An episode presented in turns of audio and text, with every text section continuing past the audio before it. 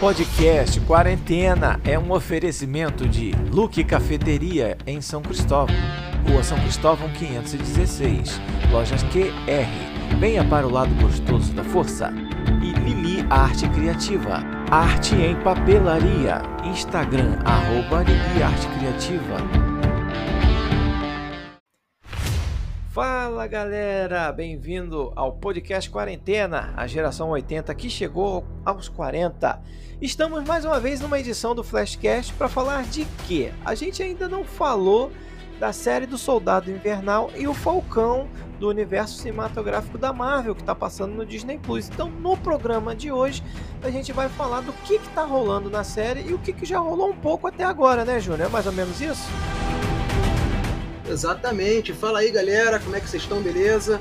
É, hoje nós vamos falar dos, apátridas, né? Vamos falar um pouquinho dos apátridas e quem é, quem são, na verdade, Joaquim Torres, Isaiah Bradley e também o vilão Barão Zemo. Isso, a gente vai falar dessa galera aqui. Para fazer um rápido resumo do que que aconteceu até agora na série, para quem não sabe, o Sam devolveu o escudo que ele ganhou do Capitão América.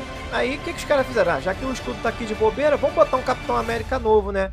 Pô, que merda que o exército americano fez de escolher um novo Capitão América. Muito bundão, por sinal. A crítica tá falando mal desse cara que foi escolhido. Júnior, tu gostou desse Capitão América novo que apareceu? Sinceramente. Hum, não gostei e vou ser sincero. Eu, como um grande fã do Capitão América, é, estou torcendo contra o Capitão. Estou torcendo pro cara se dar mal o seriado inteiro, assim. É, sei lá. Todo não mundo, combinou. Todo mundo. O cara nem super soldado é, ele não tem nem o soro. Ele é um cara normal. Só com habilidades especiais, ali- aliás, é, especiais não, habilidades normais, mas assim, bem treinado, né? Um cara que sabe lutar, um cara que tem uma mira boa, mas tirando isso não tem nada demais. Então a galera já ficou contra. E aí nós temos o surgimento desses personagens, né? Que a gente vai falar rapidamente aqui pra vocês. Quem são, afinal, esses caras, os apátridas, Júnior? Tem noção de quem são? Muita coisa mudou no mundo entre o estalo do Thanos de Vingadores Guerra Infinita e o Blip lá de Vingadores Ultimato, né? Já em Falcão e o Soldado Invernal, são duas pessoas É, não é o soldado universal, como já falaram em algum programa anterior, né? falaram, né? Falar. Ah, verdade! Tomamos até bronca lá do. Foi. O DJ James ficou puto. Fala isso, ele já não tá aí não. O Flashcast ele não vem não, ele é estrela, ele ele, só não vem no. Cinete. Não vem, e eu já tô sabendo É. que ele encomendou um microfone aí, que eu acho que ele vai falar aí um pouco aí nos próximos episódios, hein? Pessoal que se prepare. Ih, rapaz, então ele tá negociando o contrato. É. Mas vai, continue, por favor. Então, na série agora do Falcão e do Soldado, descobrimos que o mundo não estava preparado para uma mudança tão brusca. Enquanto alguns comemoravam, né, grupos terroristas surgiram do caos. Entre eles, os apátridas. Né? Um justiceiro buscando liberdade fica completamente maluco. Foi assim que o apátrida, chamado de Flag Smasher em inglês, um clássico vilão do Capitão América, foi apresentado ao público no ano de 1985. Nos quadrinhos, há uma versão masculina da personagem chamada Carl Ma- Morgenthau. Agora é Morgenthau ou Morgentou? E aí? Não, pra mim é o que, que tu Morgental. acha? Pra mim é Morgental. Então vamos de Morgenthau. né? então tem o, garotão aí chamado Carl Morgenthau, que é, que é uma figura conhecida como apátrida, já que na HQ não é um grupo organizado como está sendo apresentado na série. É um cara só. é um cara só. E possui objetivos similares de sua contraparte televisiva, que é extinguir os limites territoriais do mundo. É, já no Falcão e o Soldado Invernal, um grupo sob liderança de Carly Morgental, que aí é uma menina, né?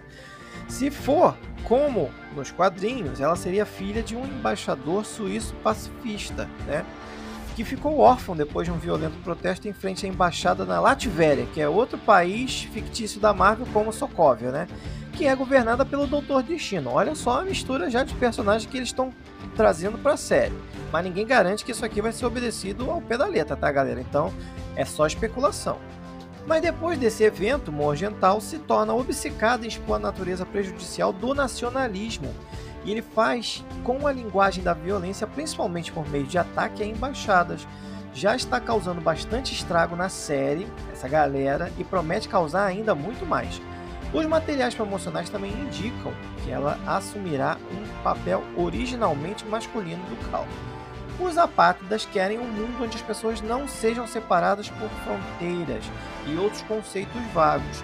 Eles lutam contra o nacionalismo, sejam eles bandeiras, manifestações culturais ou símbolos como o próprio Capitão América, que nada mais é que a representação da América, né, dos Estados Unidos.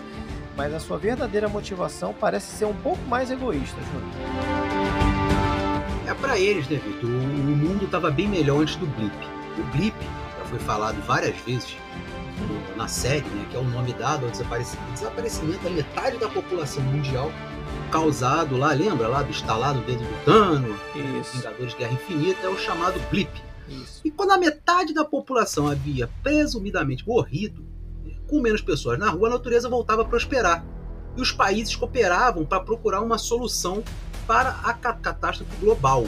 Diferente dos quadrinhos, os membros da organização parecem ter super força e resistência além de serem bastante organizados e vestirem máscaras pretas adornadas com mãos vermelhas. Ele bota aquela mãozinha, né? Parece uma mão virtual que eles colocam nos lugares que eles frequentam, lá que eles vão. Bota aquela mãozinha que você consegue enxergar com o celular e uma marca registrada aí. Ah, é, aí, da, aí, da galera dos apátridas. Aí que fica, eles são apátridas, mas eles usam esse, esse simbolismo da mão que é para marcar território. Se eles são contra o negócio de demarcação de território, como é que eles usam isso para marcar o território? Ficou é, aí já virou viagem. tá vendo? Aí já, já embolou meio já, já tá incoerente, mas tudo bem, bola pra frente. Um outro personagem que a, que a, série trouxe pra gente também foi o Joaquim, Joaquim Torres. Quando eu vi Joaquim Torres, achei que era um português. Mas não é português, não. é, ele foi introduzido primeiramente apenas como primeiro tenente Torres, né? Um jovem que trabalha em uma missão junto com Sam Wilson investigando uma organização terrorista. Só que o Torres vai ter um papel importante para a trama de Falcão e o Soldado Invernal. É um militar que auxiliando em terra o herói que tenta se infiltrar na base dos esmagadores de bandeira, né, que são os Flag Smashers, para impedir um assalto. Ele ainda tem uma conversa com Wilson após a missão em que ele fala sobre o Capitão América. Segundo Torres, rumores circulam de que Steve Rogers não morreu. O capitão estaria morando numa base na Lua. Deve ser até a mesma base que tá o nosso amigo Nick Fury lá fora do planeta, lá onde tem aquele povo verdinho que muda de, de forma. É, bem lembrado. Pode ser que o Steve é. Rogers esteja lá também passando férias, né? Afinal, o cara tá 50 anos casado, né? Tá precisando de férias. Mas vamos lá. e é só nos créditos finais do seriado que a gente descobriu que o verdadeiro nome do tenente é Joaquim Torres. Mas quem é realmente o Joaquim Torres da história, João? Nos quadrinhos, Joaquim Torres é o sucessor de Sam Wilson, que é o Falcão original, interpretado no MCU aí por Anthony Mack. Ser sincero, eu gosto do personagem do, do meninão aí, viu? Gostei pra caramba dele como. É, gostei. O mexicano, que é imigrante dos Estados Unidos, é vítima de experimentos realizados pelo Dr. Carl Malus em Nova York, após ser sequestrado por um parte de um grupo racista no Arizona. Ao receber material genético de Red Wing, um falcão, que é a ave, e não é o Sun, hum. né? Joaquim ganha habilidades especiais. Entre elas, olha isso, que maneiro, cara. Entre elas, asas naturais, visão ampliada, fator de cura, sentido semelhante ao das aves e também a capacidade de se comunicar com os pássaros. Que maneiro. A partir disso, muito bom, né? A partir disso, ele se une a Sam Wilson para lutar contra a Hydra, se o jovem realmente assumir a função de Falcão na série, ele será o primeiro super-herói latino da MCU, cara. Olha que maneiro. E depois hein? disso, se unirá ao Cavaleiro da Lua e Miss América, personagens também latinos aí da, da Marvel. É, isso se eles seguirem essa linha, né? Isso aqui é só especulação, galera. Isso aqui é a origem dos personagens no quadrinho e que são personagens que já estão aparecendo na série, mas nada garante que vai seguir esse roteiro aqui nada garante. Mas vamos lá, falando de outro personagem aqui que também apareceu na série que é muito emblemático, é o Isaiah Bradley. Ele, para quem não, não viu a série ou viu aqui uma participação rápida não, não entendeu muito bem quem é Isaiah Bradley, ele é apresentado como um super soldado norte-americano que foi utilizado na Guerra da Coreia, onde chegou a lutar até contra o Buck. Mas ele conta que ficou preso por 30 anos, período no qual também foi submetido a diversos exames e testes, inclusive pela Hydra. Não é segredo para ninguém que Steve Rogers está longe de ser o único Capitão América da Marvel, né? A galera já sabe disso. Ao longo dos anos já tivemos aí John Walker, o Buck Barnes e até o próprio Sam já usaram o manto de super soldado, cada um com motivações e abordagens diferentes. No entanto, um nome passa praticamente despercebido quando o legado do escudo é abordado. Apresentado em Capitão América Verdade, Vermelho, Azul e Negro de 2003, Isaiah Bradley foi canonicamente a primeira pessoa no universo da Marvel a usar o uniforme azul de Capitão América depois do Steve Rogers. Isso aí é muito legal, né, gente? Exatamente, cara. Eu gostei também de saber. Agora, o personagem vivido por Carl Lambia lutou na Segunda Guerra alistando-se após o infame ataque a Pearl Harbor, que motivou a entrada dos Estados Unidos na guerra. Buscando recriar o super soro que transformou Rogers no Capitão América, o exército norte-americano selecionou 300 soldados negros como cobaia.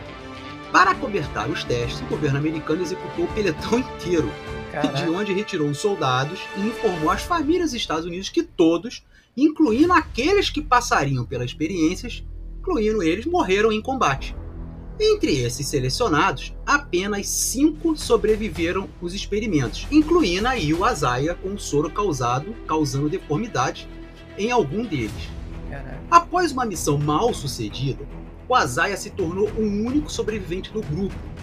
E, eventualmente, ele é mandado sozinho a missão suicida para assassinar o Dr. Koch, um cientista alemão que estava perto de reproduzir a fórmula para o exército nazista. A Zaya, né? A Zaya, né? Então é rouba Zaya. o uniforme do. Então rouba o uniforme e o escudo do Rogers e parte para a missão como Capitão América. Embora ele consiga matar o Dr. Koch, o personagem é capturado e submetido a alguns experimentos. Mais experimentos. Lá é, e não acaba por aí não, hein? Enquanto ele é transportado de uma base nazista a outra, um grupo de rebeldes alemães salva o super soldado que, ao voltar para um campo de exército americano, é preso novamente. O cara só se ferra. Acusado de traição, olha só. Acusado de traição por roubar o equipamento do Steve Rogers. Em 43, ele é condenado à prisão perpétua numa solitária. Quem salva o veterano do isolamento é sua esposa, Faith, que sem nunca acreditar no anúncio oficial da morte do marido, passou anos buscando seu verdadeiro paradeiro e pedindo em cartas diárias à Casa Branca para que o Azaia fosse perdoado. A história do cara é até uma história bonita, cara, se você for resumir. É, é uma história bem interessante. E na série, na série já não tem a Faith, né? Ela já não aparece. Tá lá ele e o. Ainda o não, né? É, mas ele já tá solto, né? É, vai, enfim. E, e, ele já tá velho, né? É, já deve já tá morrido. Já deve ter morrido. Já deve ter morrido.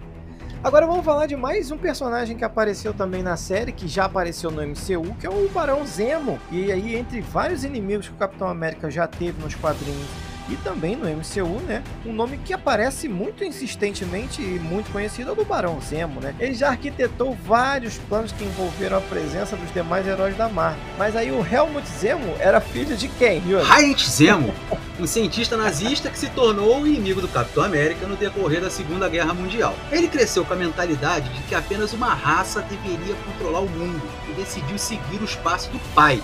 Olha isso. É igual ao nazismo, o mesmo princípio é... do nazismo. Após descobrir aí a morte de Harit, Saúde. o Zemo filho se tornou engenheiro estrategista, culpou o Capitão América pelo acontecido e adotou o disfarce de Fênix, que é para matar lá o herói, o Capitão América, né? No entanto, ele foi derrotado e ainda caiu no tonel do composto X, que deixou o rosto todo desfigurado. É o composto X não é o mesmo lá, né? Não, nem é o do Coringa não. também não. Ah, beleza. É, anos mais tarde, o vilão ressurgiu como Barão Zemo e passou a trabalhar ao lado do cientista nazista Arnim Zola. Aí sim. Zola, é, pois é, responsável por algumas criações monstruosas e forçou o Capitão América a enfrentá-los e capturar o inimigo de infância de Steve Rogers, todo mundo sabe aí quem é, né? É, pois é. E o Zola, para quem não lembra, é aquele cientista que ajudou a criar o. a dar poder ao Caveira Vermelha no primeiro filme do Capitão América e que depois ele volta mais tarde em outros filmes do Capitão América como inteligência artificial. É boa Mas, lembrança, hein? É, boa lembrança. E no MCU, o Barão Zemo ele tem uma origem um pouco modificada, né? Ele era um militar do exército de Sokovia que culpou os Vingadores pela morte da sua família, né? A esposa e a filha dele morreram naquele, naquela trágica ocorrência toda ali que teve nos Vingadores a Era de Ultron. Sabendo que ele não poderia vencer os Vingadores em uma luta normal, né? Utilizando a sua própria força, ele se utiliza da inteligência para manipular e jogar um contra o outro, né? Como para que eles se destruíssem sozinhos, aproveitando aí o surgimento desse do acordo de Sokovia que tinha como objetivo separar os Vingadores que deu origem a toda aquela disputa do Guerra Civil que você tanto gosta, Júnior. É, eu, eu adoro aquele filme. Não. Ele tomou posse dos documentos da Hydra e do livro do Soldado Universal, que é aquele livro que tem as palavras. Universal não! Vai Invernal. tomar outra bronca! Porra, cara, Universal, cara, Soldado Universal do Van Damme me persegue. Eu acho que eu nunca mais vou conseguir ver e vá falar Soldado Invernal, cara. Só vou falar Soldado Universal. Mas enfim, é aquele livro que o Soldado Invernal tem lá, que você não pode falar aquelas palavras que falando naquela sequência, né? Você programa a cabeça do Soldado Invernal para ele executar suas ordens, né? E além disso, ele se focou em conseguir informações sobre o assassinato dos pais do Tony Stark e seguiu para o plano de incriminar o Buck Barnes, que é o Soldado Invernal, pelo bombardeio que matou aí sim o rei de Wakanda, o T'Chaka, o pai do Pantera Negra. Mas na verdade não foi o Buck que a gente já descobriu que, que matou. Ele leva a culpa, mas quem matou o pai do Pantera Negra foi o Barão Zemo, né, Júnior? O cara é bom, hein? O cara é vilão, hein? E- É. Esse é do vilão. Você falou aí da inteligência, né? Da, da- especialista tal, não sei o quê. É, inteligência para manipular os, os Vingadores. Essa inteligência que nos quadrinhos é um ponto forte do, do, do Zemo, né?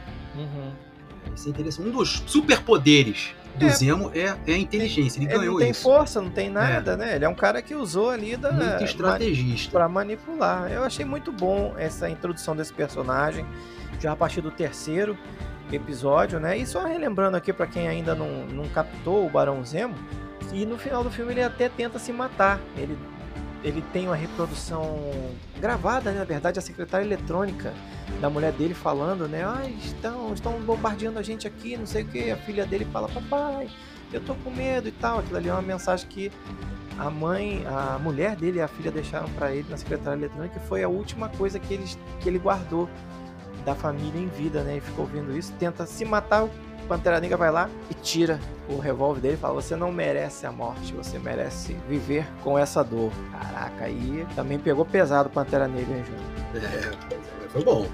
Mas errado ele não tava. Finalizamos aqui sobre Soldado Invernal e Falcão. Sim, finalizamos. Nós tentamos contar pra vocês, nossos queridos ouvintes, um pouquinho, né, de cada personagem, porque assim, nem todo mundo que assiste a série, né, Lembra de tudo. É, é, lembra de tudo e também é fã número um de quadrinhos, acompanhou o quadrinho desde o início. E a Marvel deixa muitas brechas pra isso, né? Fala alguma coisa como ah, o negócio da lua, essas coisas todas, e não explica. Não explica não pra, pra o pessoal o que, que é cada coisa. Os personagens vão aparecendo, você não sabe quem é quem. E nós tentamos explicar pra vocês é um pouquinho de Isso cada aí. personagem que tá aparecendo lá no, no Falcão e Soldado Invernal. Invernal. E agora, só pra finalizar, é, você tá gostando da série, Júnior? Tô, rapaz, essa eu tô. É Muito melhor- boa. não É melhor que WandaVision? Não, não tem comparação.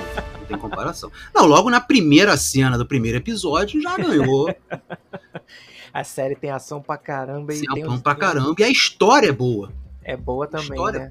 é. Tirando o Capitão América bundão. Mas eu acho que ele- muito boa. Aí vai em coisa. Vem, eu acho que ele entrou só pra sacanear mesmo, mas vem coisa. É, aí vem coisa. Vem. Galera, espero que vocês tenham gostado. Esse aí foi o nosso resumo sobre Falcão e o Soldado Invernal. Não deixem de acompanhar, toda sexta-feira tem episódio novo no Disney Plus. E a gente vai voltar aqui pra falar o final da série também, né, Júnior? Exatamente. Eu já estou muito ansioso por isso, porque essa série eu tô gostando. É, essa sim, essa vai. Galera, obrigado pela audiência. um abraço. Fui.